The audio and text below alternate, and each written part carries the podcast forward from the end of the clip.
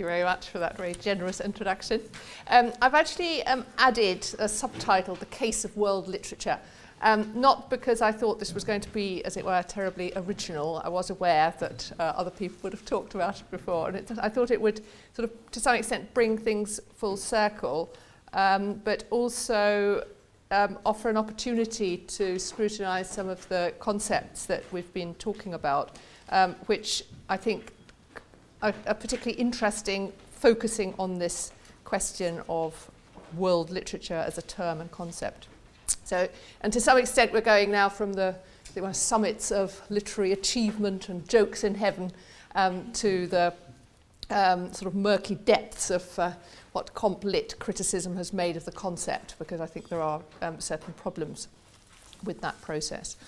Um, partly my interest in this stems out of my general interest in metaphor, understood as a feature of language that gives us insight into and is used as an expression of thought and concepts. And I've just um, put a quotation at the beginning there that I won't um, go into, but just as to sort of, as it were, situate where I'm coming from. Um, and more specifically, the interest has arisen um, out of an interest in how we conceptualize comparative literature, comparative criticism, um, which I find myself engaging in in the context of teaching a, um, a module, a, a course um, for our masters in European languages which is called Spaces of Comparison. And I convened this with Patrick McGuinness. Um, the question of how we conceptualize comparative literature, comparative criticism, seems to me to surface in the terms that have gained currency in the discussion of the theory and practice. And I think we've had quite a bit of that in the course of the conference in very interesting ways and in um, very sort of in, in many ways very concrete ways with, with very specific examples. In fact, it strikes me that comparative literature is not a useful term in that it seems to conflate critical, the critical activity with the object of study, and I've always had that difficulty with it. Um, and comparative criticism um, I find better, it's precise, it's essentially descriptive, um, it's not in any obvious way metaphorical, which I think is actually an advantage in a critical term. At the centre of the paper, though, um, I've put the term world literature, um, which um, is seems to seems to be actually on the ascendancies, judging by the by the by the survey that we heard. So I think it, it, it, it this this will raise some questions that are worth debating. Um, the paper is intended then to step back a little from the specific authors, traditions, and contexts we've been hearing about in order to take a look at the conceptual metaphors that are in play when we engage in comparative criticism and what the implications are of the choices we make. The reason I think this is worth doing is that the business of comparative criticism encourages ways of thinking that are rather different to those prevailing in literary history. Put in the most general terms, literary history gets us to look at literature in terms of time, while works um, and works primarily within linear models, chains of influence or reception, and alternations of opposites configured in terms of linear cause and effect. That's quite a clear structure that one's working with, with clear reference points. Meanwhile, comparative criticism encourages us to look at literature more in terms of space. And this different way of looking at literature opens up both special pitfalls and special opportunities, for arguably the choices of metaphor are less obvious and the metaphors themselves offer a less clear and predictable structure, and therefore also less clear um, points of reference for conversations about um, the subject. Proof that comparative criticism tends to favour spatial models is offered by the central importance of the concept world literature with which our conference opened. And yesterday evening we heard that the term world literature then was um, gaining prominence in the complit um, landscape. While Goethe did not coin the term, and we don't actually know whether his disciple Johann Peter Eckermann reported his comment verbatim, as we've um, already discussed, the statement published by Eckermann gave world literature normative force, validated by the stamp of a world class authority. And it's worth revisiting the statement as a whole, and so I've just simply given it as a quotation, for it set up the model on which much theory of comparative criticism is based. I'm not going to read it and I'm not going to go into detail, but um, should simply like to focus on the fact that Goethe presents himself here as the, the kind of model world reader. The statement gives world literature a clear shape, endowing it with temporal and spatial features, and setting it in a clearly structured binary opposition with national literature. On the one hand, the statement configures literature or poésie as a grand anthropological universal by comparison with a limited cultural space of national literature. On the other, it constructs a temporal line that extends from national literature in the past to world literature in the future. Those who espouse the values of national literature are moving in a narrow space, he says. They are parochial in outlook and pedantic. The person who espouses the values of world literature, on the other hand, is open minded, looks beyond the confines of his immediate cultural context, and stands for progress. The teleological model suggests that world literature is superior to national literature, both because it constitutes a much bigger space and because it embodies the goal of the development, the telos. It's important to, here to bear in mind that Goethe is engaged in a conversation, that it's a conversation that is being reported as such. The statement works as an argument because it serves to establish a clear hierarchy between entities and it gains its effect from conflating different metaphors. So, first, the world literature as a possession, i.e., an object, then, world literature as a timeless spatial entity that consists of national literatures and world literature as a temporal entity that is configured as being further along a developmental path than national literature. There is also implicit, um, potentially, and that um, comes out more strongly in other um, statements by him, um, the, the sense of a sort of canon that um, can be implied by Weltliteratur, but that doesn't seem to me to be central in this particular statement. There's enough conceptual structure to establish a value relationship between national literature and world literature, but it's not a hierarchy that focuses attention on a salient or superior point. It leaves the critic in a space where all the structures have been dismantled that shape the enterprise of the critic who is concerned with a culturally specific bounded space. Goethe does not supply any alternative structures to shape world literature or points of reference to guide the comparatists of the future. This is unproblematic so long as world literature is embedded um, in a specific binary opposition, and so long as it is not assumed to be a critical concept and term with some kind of essential meaning. However, it's grown to be the most salient trope of comparative literature and comparative criticism. In this process, the relationship between the words world and literature loses its point of reference and the metaphor loses its vivid force, if metaphor it is at all. This can cause difficulties for the critic, as is evident in studies that base their approach on this concept. We can trace this in Susan Bassnett's appropriation of Goethe's metaphor in Comparative Literature A Critical Introduction, published in 1993, when she suggests that anyone who has an interest in books embarks on the road towards what might be termed comparative literature. So we can see that road there. Comparative literature is here the goal of a journey, an unbounded space in which the critic finally comes to rest in order to explore connections that are freed from all constraint. Bassnett offers us the following list. Reading Chaucer, we come across Boccaccio. We can trace Shakespeare's source materials through Latin, French, Spanish, and Italian.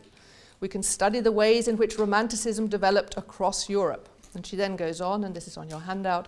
There is no limit to the list of examples we could devise. Once we begin to read, we move across frontiers, making associations and connections, no longer reading within a single literature, but within the great open space of literature with a capital L, what Goethe termed Weltliteratur. Now, what this literature with a capital L actually really signifies is a bit hard to pin down, but she doesn't really particularly need us to point, pin this down. She adopts Goethe's metaphor but populates it somewhat differently. Instead of placing one individual at the centre as the explicit example, she envision, envisions her readers as part of a collective we, each travelling along an individual road in order to arrive in the same unbounded space. Having thus uh, opened out the space, she then abandons the metaphor, suggesting that world literature can also be seen as a history of violent debate. She very quickly simply lists questions and then summarizes them with reference to what René Wellek defined as the crisis of comparative literature, which then becomes a kind of sort of alternative goal. Bassnett highlights that comparative literature as a term seems to arouse strong passions both for and against. This is a quote. I would suggest that a reason for this is the indeterminacy of the Goethean concept, the fact that the space in which critics construct their projects has no boundaries to constrain it, no criteria for selecting individual heroes to people it, no linear traditions to determine the relationships between works, authors, or movements. The danger is that the critic resorts to an assumed super- superiority of their endeavour, to passionate denigration of more closely bounded projects, or simply to rhetorical panache. David Damrosch's um, What is World Literature, published in 2003, um, seems to me a case in point. The book offers a motto from the Communist Manifesto which draws on the Goethean statement while giving the metaphors a political thrust. This is on your handout. So the motto then in Damrosch's book, the intellectual creations of individual nations become common property. National one-sidedness and narrow-mindedness become more and more impossible, and from the numerous national and local literatures there arises a world literature. The illustrious provenance of the quotation gives Damrosch's study political street cred, but he only touches on it later without pressing the shift of signification that comes with a change of context. It ends up being no more than embellishment. Goethe, however, then becomes explicitly central to Damrosch's introduction, which is entitled Goethe Coins a Phrase. Now, of course, we know that actually, potentially, he didn't coin the phrase in a sense. It's Eckermann who did so. It begins with an extensive quotation of Goethe's conversation with Eckermann, which then provides the basis for a tour de force on every, ever more slippery concepts of world literature that then converge on three competing ideas. Damrosch says, world literature has often been seen in one or more of three ways as an established body of classics, as an evolving canon of masterpieces, or as multiple windows of the world, on the world, sorry, or as all three. Damrosch here effectively abandons the metaphor of the world and substitutes alternative metaphors, fudging their difference by permissively embracing them all. Later, he adds a further dimension of complexity to his argument by saying, or by, by emphasizing the shaping force of local contexts in order to, as he says, distinguish world literature from a notional global literature that might be read solely in airline terminals unaffected by any specific context whatever. The world's literature is not yet sold by a borders book without borders.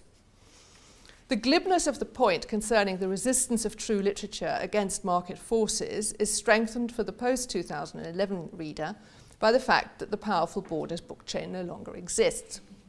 The inappropriateness of the association highlights that a sudden terminological distinction is here supported only by a fanciful scenario that masks confusion of concepts by the sheer force of negative vibes. Damrosch is given to mixing his metaphors. Yesterday we heard a quotation that exemplified that tendency. But this is not just a stylistic problem, it's above all a conceptual problem. He uses metaphors and comparisons with gay abandon in order to support normative judgments, with the master metaphor of world literature creating a kind of high ground that gives legitimacy to any argument that can be derived from it by a process of association association that may be affected by the elements of the metaphor or by concepts such as the body of classics, the canon, or the window, which seem meaningful because they're critical commonplaces. World literature, I'd like to suggest then, is a useful term so long as it is used essentially descriptively and also, above all, so long as it's clear what exactly it means and what it's doing. And it's useful especially as a term to define the object of study in contrast to culturally and linguistically specific literature or national literature. But it's useful only to the extent that it is not assumed to imply norms, selections, and values. And the more metaphorically rich it becomes, the less useful I would suggest it is as a critical term. Damrosch exploits the combination of structural indeterminacy and associative potential offered by the concept of world literature for an undisciplined variety of purposes, populates the world with authors and texts that seem to be designed above all to exhibit his accomplishments as a world reader, and endows it with local specifics when convenient. His approach exemplifies the dangers of metaphor, dangers that are exacerbated when a lack of constraints is assumed to justify arbitrary associations. The pitfalls evident in Damrosch's book suggest that much more care needs to be given to constraining the choice of metaphors and disciplining the processes of association they generate. The more indeterminate the metaphor, the more important this becomes. Damrosch is correct when he observes that the term world literature has been extraordinarily elusive but the answer cannot be to simply pile meanings and associations into the term so that it seems as if the question, what is world literature, has been answered. Rather than asking what world literature is, we might ask what purpose the concept can serve. Here we might say that the concept and term world literature forms a useful starting point for comparative criticism, and that it makes literature conceivable as a human universal and invites adventurous, open minded exploration of texts across cultures, beyond the critic's linguistic comfort zone, and outside the canon and other hierarchies. It invites the kind of mental travel Goethe advocates in his conversation with Eckermann, and it invites the kind of critical scrutiny of, for instance, genre, genre assumptions, um, traditions, um, and connections that we've um, engaged in today but it, and yesterday. But it doesn't give us a means of defining what we will find there or how to evaluate it. If we're to do something more precise within world literature, there are advantages to making this uh, project evident by an obviously rich metaphor. And um, Pascale Casanova does so in her book um, La République mondiale des lettres uh, from 1999, translated in 2004 as The World Republic of Letters. She says at the start, the purpose of this book is to restore a point of view that has been obscured for the most part by the nationalization of literatures and literary histories to rediscover a lost transnational dimension of literature that for 200 years has been reduced to the political and linguistic boundaries of nations. In what follows, I will speak not of world literature, but of international literary space, or else of the World Republic of Letters. In moving from world literature through international literary space to the World Republic of Letters, she initially divests the term world literature, which has gained the critical high ground, of its authority, and then gradually enriches the metaphor and begins to develop it into a concept that offers purchase for a complex, ambitiously constructed argument. She offers an account of her project in language that makes sparser use of metaphors than Damrosch, Damrosch while fashioning them into instruments that are more precise and guide the reader along more clearly demarcated pathways. Rather than abandoning the temporal dimension of literary historiography in favour of purely spatial metaphor, Casanova draws on the early modern concept of the European transnational republic of letters, selecting a metaphor with a richly elaborated tradition, but modifying it in order to make us see the space of world literature in a new way. And rather than simply examining the historical processes that characterized the early modern republic of letters, she, she uses the insights and questions which the spatial endeavors of comparative criticism have generated in order to change our perspective both on the past and on the present. In Casanova's book, the world ceases to appear as a nice travel ground where the gentleman of leisure can dip in and out of countries at will. It is an embattled place in which political forces are at work and where power games are played out. Metaphor, the metaphor of the Republic, helps us to understand what is at stake. Constrained and focused in this way, metaphor can become a powerful, useful, and illuminating critical tool. It can provoke us and invite us to engage in a debate focused on specific concepts. The metaphor that forms the title of Casanova's book serves to generate questions and it structures answers. These are neither timeless nor absolute, and it's the strength of the metaphor Casanova chooses that it remains visible as a concept that is as strong as it is relative. Metaphors, I'd like to suggest, are tools that can be powerful but also dangerous. As with tools in real life, we can't do without them. But unlike tools, metaphors will creep into our work without our noticing that we've picked them up. Our selection of metaphors needs to be conscious and meaningful because, to a significant extent, the choice of metaphor will determine the comparative story that unfolds. Thank you. So yeah, my paper is about temporality uh, in how you construct a comparative uh, project. So my paper addresses the question of to what extent the concern of temporality should influence or justify the construction of a cross-cultural comparative study. So what I mean by temporality in comparison is the time scope of the compared elements.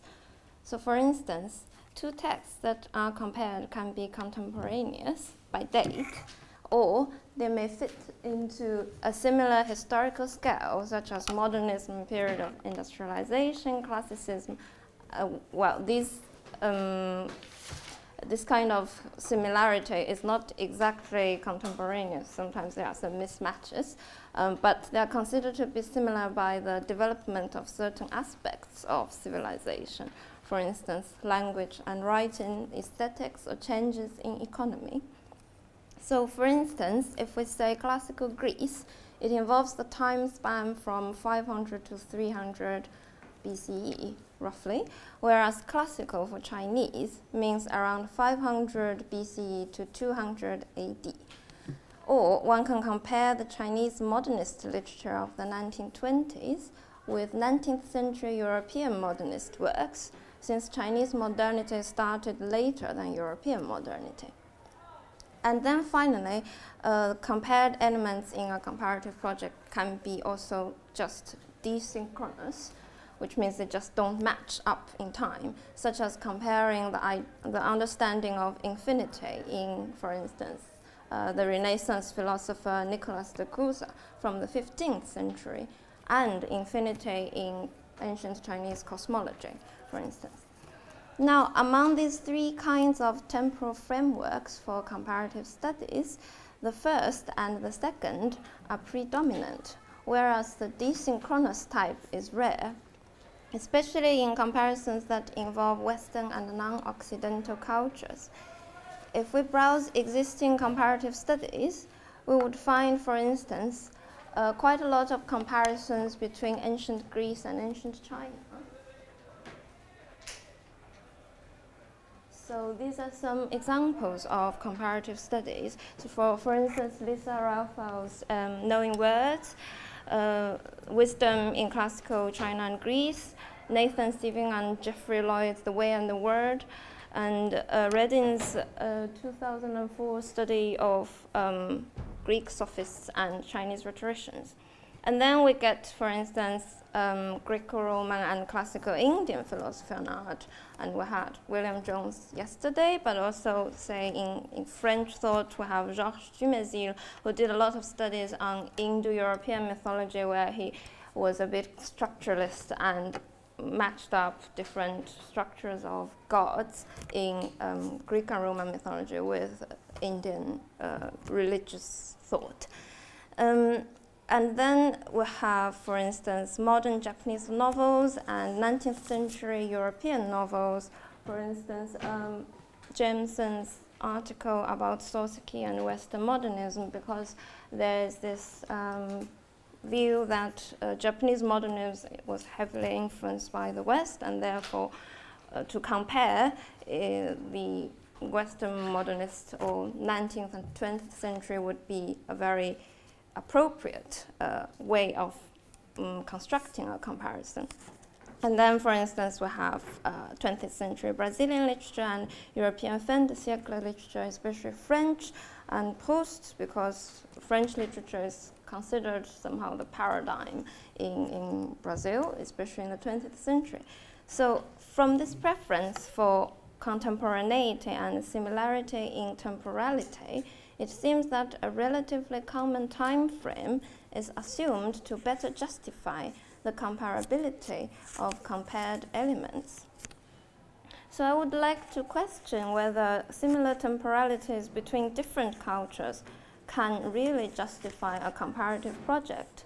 So, in fact, there are many problems with constructing interpretive contexts around commonly shared temporalities.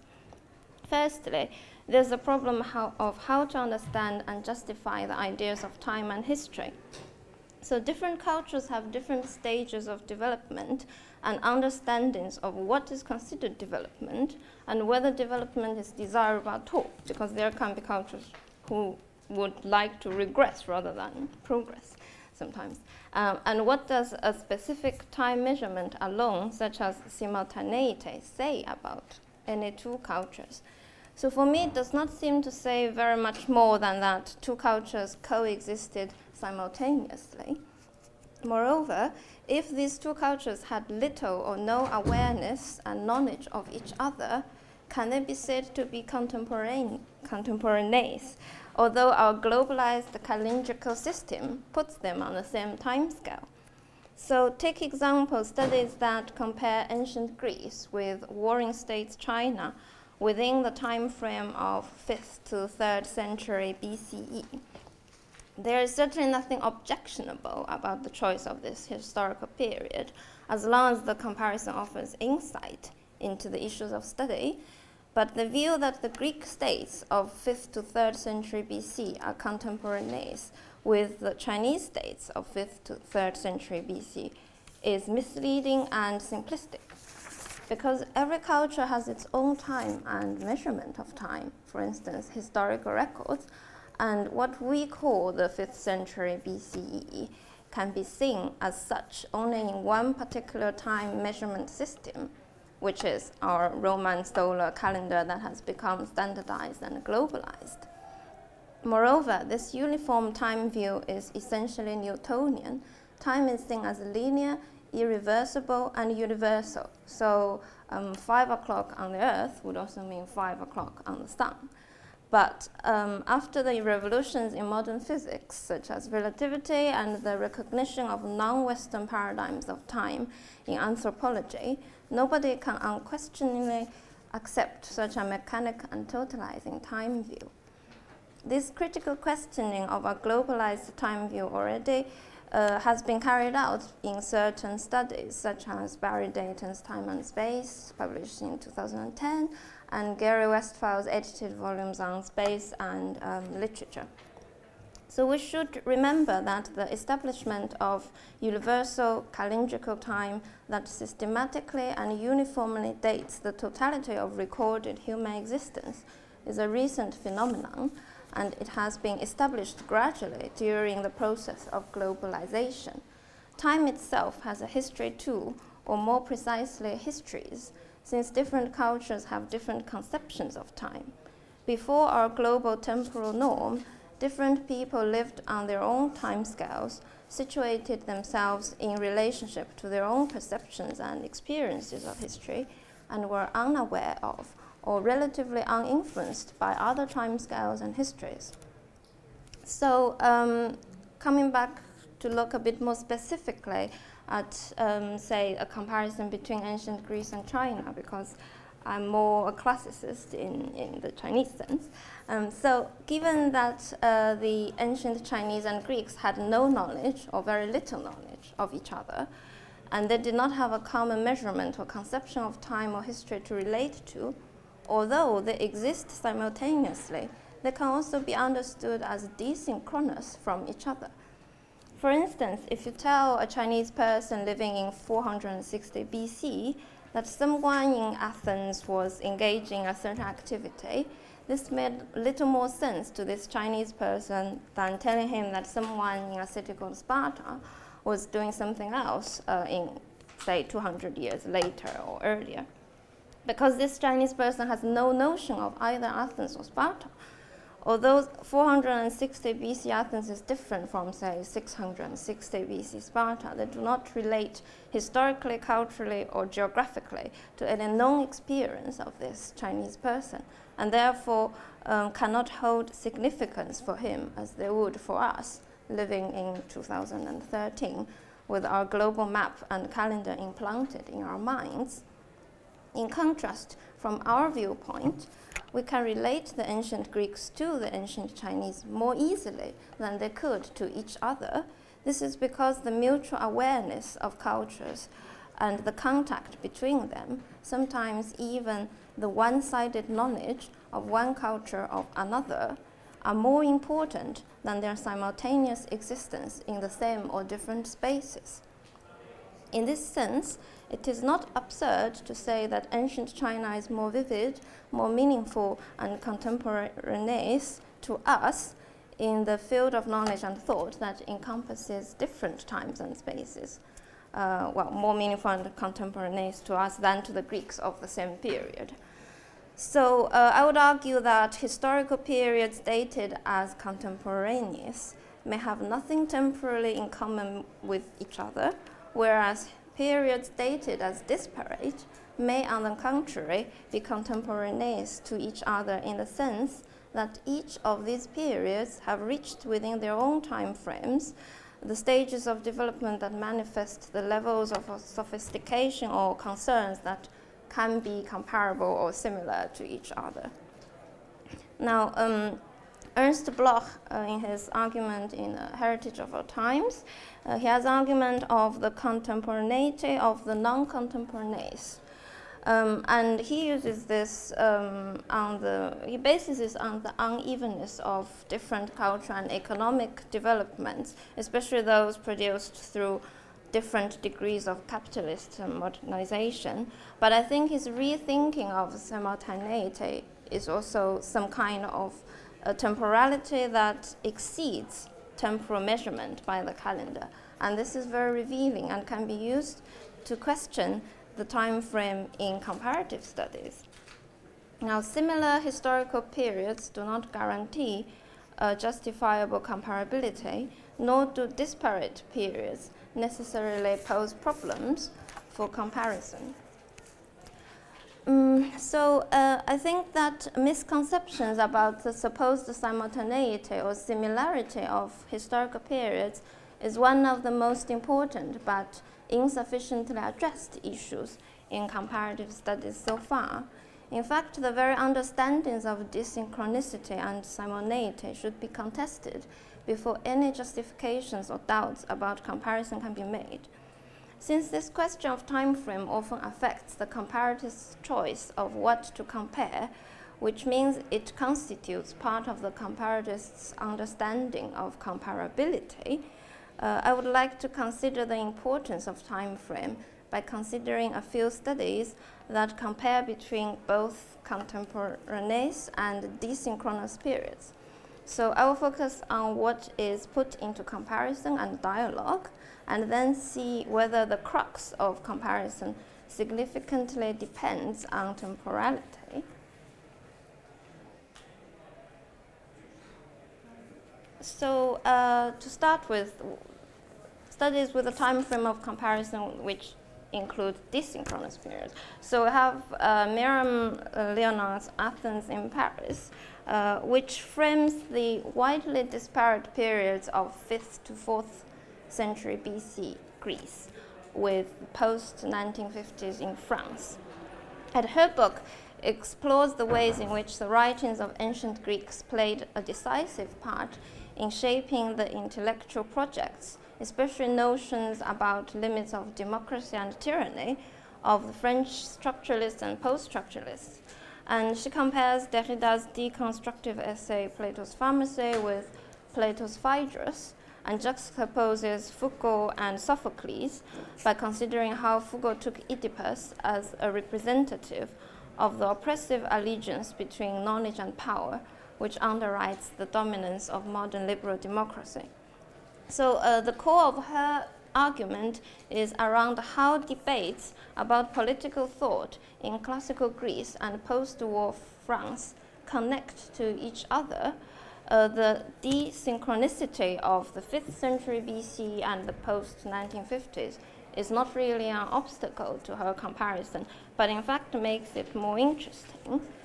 So, um, the other study um, Karen Carr and Philip Ivanhoe study on sense of anti-rationalism compares the early Chinese thinker Zhuangzi and Kierkegaard, which is 19th century, uh, and they present a reasoned uh, rejection of the reductive systematization of rationalism. And like uh, Leonard's work, um, although the time frame is very widely disparate, uh, the comparison does not really uh, is not really affected by this disparity. Now to move on to the uh, contemporary, uh, the similar periods. So first have Jean-Paul Reding, Les fondements philosophiques de la rhétorique chez les sophistes grecs chez les sophistes chinois. So this is a very good work, although it's not translated into English, and he compares the 5th century BC Greek sophists, such as Protagoras, Gorgias, Hippias, with 4th century BC Chinese rhetoricians like Gong Sun Sunlong and Hui Shi. So his book examines the central notion of sophistry, teaching techniques of persuasion that are highly useful in political and ethical debates to gain students and followers. And then he concludes that the Greek notion of sophistry does not exist in China, although Chinese rhetoricians developed highly sophisticated forms of speech. So the approximity of historical periods across Greece and China plays a very small role in the comparative discussion. And the Greek and Chinese rhetoricians are disconnected from each other because they are also mutually unaware and they're also using radically different languages. Um, and if we turn to another work, a comparative work, Masaki Mori's Epic Grandeur, and he examines Western and Japanese epic traditions to argue for a new concept of the epic. And he compares Keats' The Fall of Hyperion and Miyazawa Kenji's um, uh, no Yoru, uh, Night on the Galaxy Railroad. And uh, Kenji is also late 19th century, early 20th century, so their periods are pretty much the same or similar. Uh, so, in the aspect of how both Keats and uh, Kenji exemplify a trans- transitional epic that departs from the conventional norms of the epic, and once again, although their periods are similar, in fact, the core of comparison does not have much to do with, with temporality. So, uh, from the examples I've given, uh, I would like to propose that the core of comparison is located in the connectability of ideas, their mutual complementation and clarification, rather than the difference or proximity of their historical eras. This shows that maybe time frame is not so important in comparison, or in fact, the act and the thought of comparison is more spatial rather than temporal. Because uh, conceptually speaking, the comparatist juxtaposes different elements from different contexts and examines their interrelationships and interactions. Comparative thought thus reflects how, in the realm of thought, everything can coexist despite their differences. Um, so, so this is just some images. Uh, uh, so I was just saying comparative thought is kind of a mixture of spatialities, and you can think about it in an image metaphor, such as the Klein bottle, where one space, for instance, the outside, ends up uh, as another as the inside, and every space is connected but non-orientable in a, in a definite direction. And since comparison does the same thing to different temporalities, it also means that comparison is to a certain degree anachronistic, at least in the linear and very historical sense. Or maybe we need alternative temporal models to think about comparison, such as nonlinear and non universal uh, time forms uh, to, um, and for instance, using another non-Euclidean geometrical shape. Temporalities in comparison can be like a Möbius strip, which is the upper um, image, um, and uh, um, one side of the strip always goes to the reverse side, but then finally all sides are connected. And of course, the complexity of this mixture of temporalities can be multiplied well, this is another example. Uh, and of course, uh, this kind of image metaphor is a convenient way to uh, visualize comparative thinking, but I want to bring out how it is very heterogeneous and um, juxtaposi- uh, juxtapositionary, um, rather than uh, saying that these are, you know, models to think about. Because I think actually comparative thinking is much more complex than any image. And um, the, the question of whether time or temporality can be visualized is also very important because a lot of uh, the difficulties um, thinkers have encountered in thinking about time is because they try to visualize it as a certain geometric shape. Whereas, um, well, say, as Leibniz said, something that you can't visualize doesn't mean that it's something you can't understand conceptually. So sometimes you can conceptually understand something, but it's not possible to put it into an image. Um, yeah. And so, just to come to my conclusion, uh, I do not think that temporality necessarily poses restrictions on the scope of comparison. Uh, and in fact, one of the strengths of comparison is precisely its ability to surpass temporal and spatial boundaries and connect different temporalities and spatialities in meaningful ways. Although there's nothing objectionable to constructing comparisons around texts and problems from similar periods, it would also be interesting to see more studies that compare and connect elements from desynchronous contexts. Thank you. Uh, I am aware that actually you may not know who uh, Michel Deguy is, is a leading um, contemporary poet, philosopher. Actually, Derrida uh, referred to him as the French uh, Denker Dichter par excellence. So uh, Michel Deguy really, uh, I would say, is the kind of, well, the, the authority these days in, uh, well, certainly is a leading poet philosopher and uh, the founder of the Collège International de Philosophie, editor of the um, journal Poésie, and editor of Les Temps Modernes, etc., etc. In our world of hyper reality, as described by Baudrillard, the French poet philosopher Michel Deguy sees his mission as that of an iconoclast who uses poetic image to counter the deluge of inane screen images. Indeed, image is no longer what it used to be. The biblical in his image has been reduced to mere simulation or indeed cloning.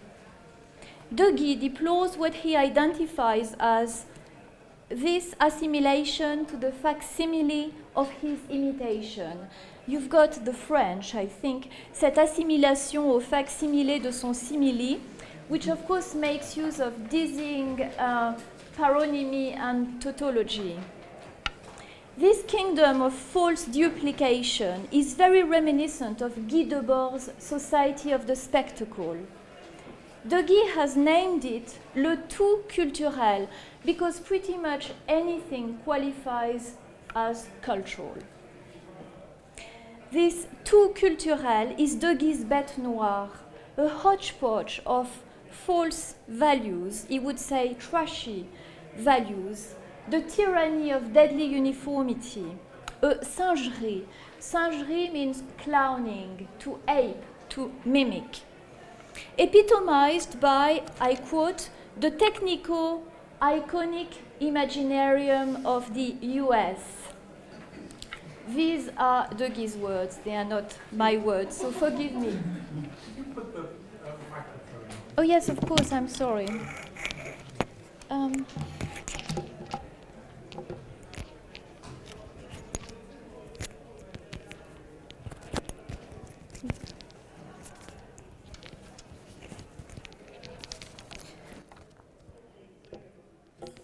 So this technical iconic imaginarium of the US is a monster that swallows everything up to produce, I quote, the anthropomorphic narcissism of Disneyland.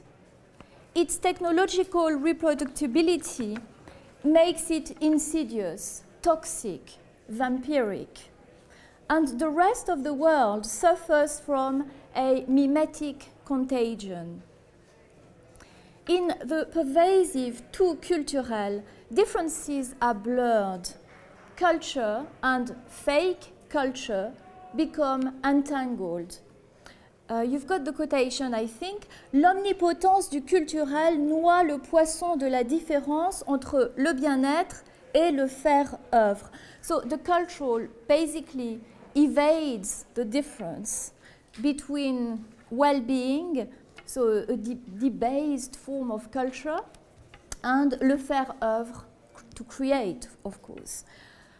So the result is an amalgam, um, a leveling down. The prophecy is a rather ominous one, and you will, of course, recognize the references. I quote C'est eugéniquement que l'homme inhabitera cette terre. Man will uninhabit this planet eugenically. Therefore, the poet iconoclast, concerned with poetic dwelling, resorts to rhetoric to resist the simplicity and hyper-visibility of spectacular, between inverted commas, image. It is the privilege of art to ensure diversity, to put us in touch with in-betweenness, alterity, and absence.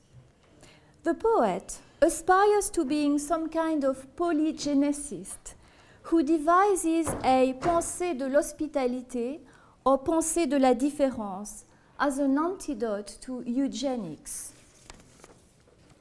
Deguy's mission is to recomplexify reality, to re-inject strangeness and difference into our world. Mallarmé was doing just that, transposing the perceived world into a riddle, and make space for the Baudelairean unknown.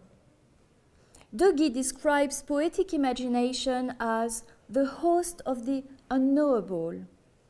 Against the danger of assimilation and confusion, the poet chooses hospitality.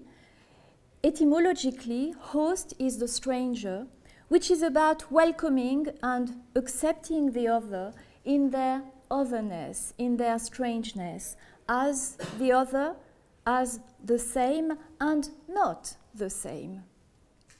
In its quest for rapprochement, an obsession, a leitmotif, poetry fulfills its vocation as hospitality. It relies on an ethical practice of comparison, as being both rapprochante, bringing together, and dislocante, dislocating. Thus, producing presence or proximity as well as distance, thus contributing to the elaboration of a poethics. In the wake of Breton and Desnos, Deguy recognizes that the comparative coordinator comme, as or like in English, is necessary to mark analogical distance.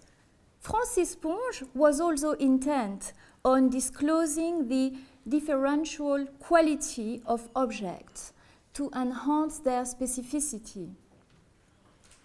Deguy insists that lettre comme, spelled with a hyphen, being hyphen um, as or like, is not being in the image of, which means that comparison amounts to, I quote, holding together being and not being in being as or being like.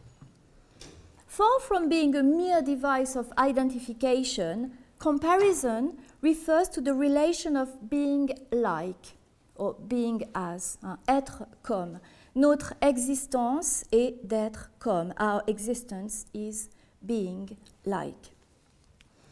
Deguy, who actually describes his life as le mystère du comme, is adamant. Comparison maintains the right distance and reciprocity, as well as it cultivates incomparability. Difference opens up the possibility of comparison, which in turn guarantees the preservation of that difference. Therefore, comparison is a truly intellectual and ethical operation. The relationship produced by comparison retains a fruitful heterogeneity and points to an element of irreducibility.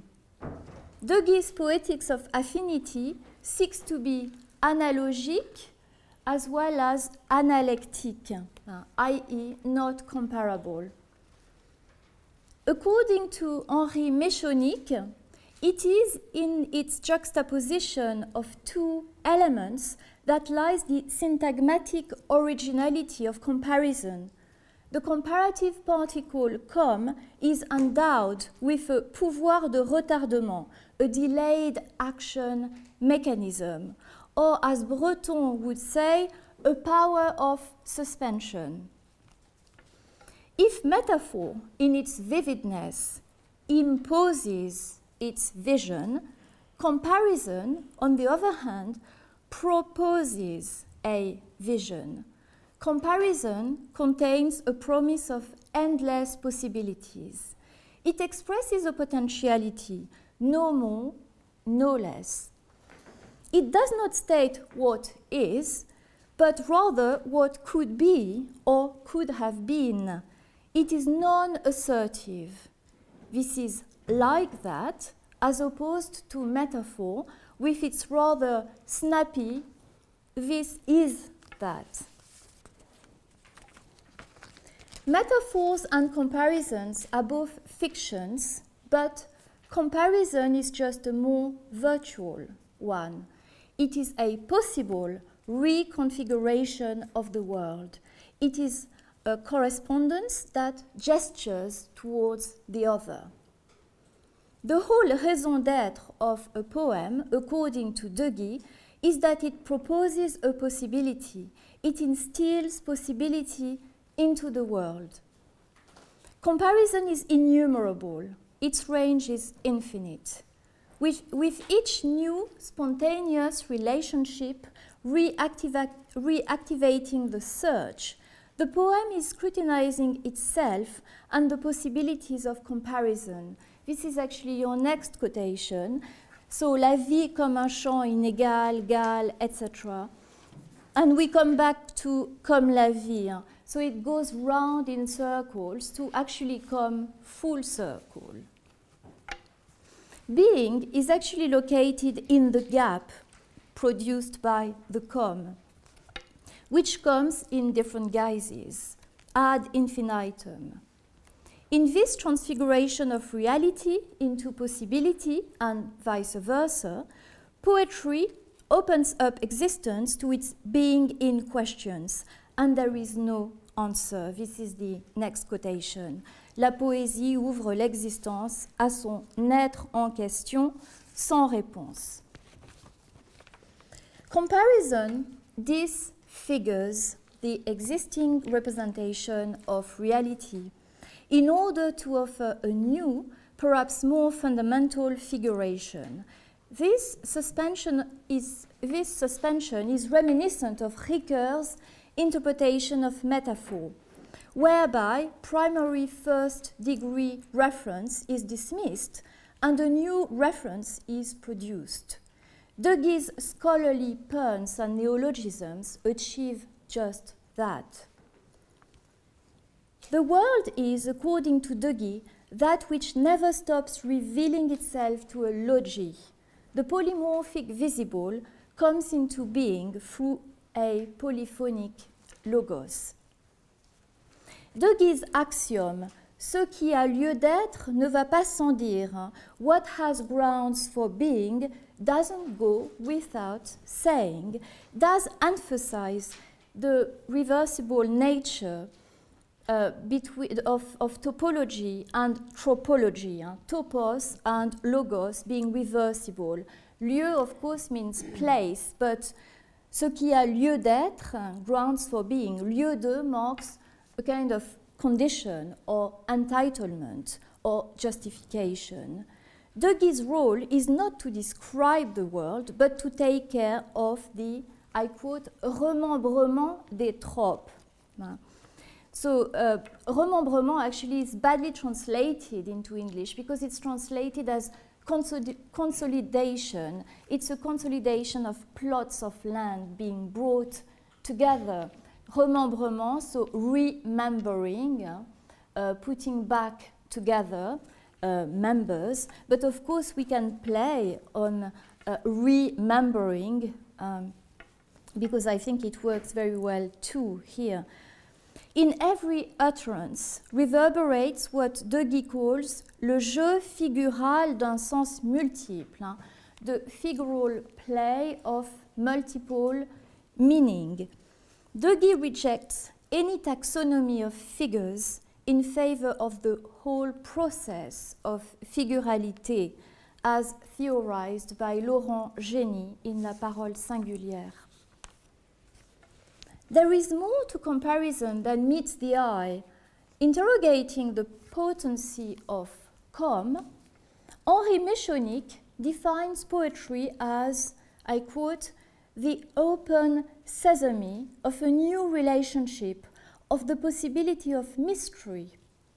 Indeed, Deguy dreads the time when the sound and fury the fury and mystery, here a reference to Char, when the turmoil of Wagner and Turner will have vanished.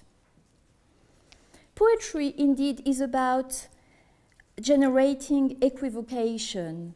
Equivocation. In the wake of Aristotle's rhetoric, Deguy argues that the use of tropes amounts to speaking in riddles and that the vocation of art is to enigmatize. The rhythmic pulsation of the poetic thinking of com, being, uh, not being, being as, like, contributes to counteracting the debilitating inertia of his bête noire, le tout culturel. His rebellion creates a spasmodic rhythm through a lyricism of displacement where difference, spelled with a, a ni, uh, becomes difference with a, a. It is not surprising that De discourse relies on cherry picking to the extent that Jean Pierre Moussaron calls De diabolical in the etymological sense of the term in the sense of a Protean compiler whose own discourse is constantly infiltrated by others.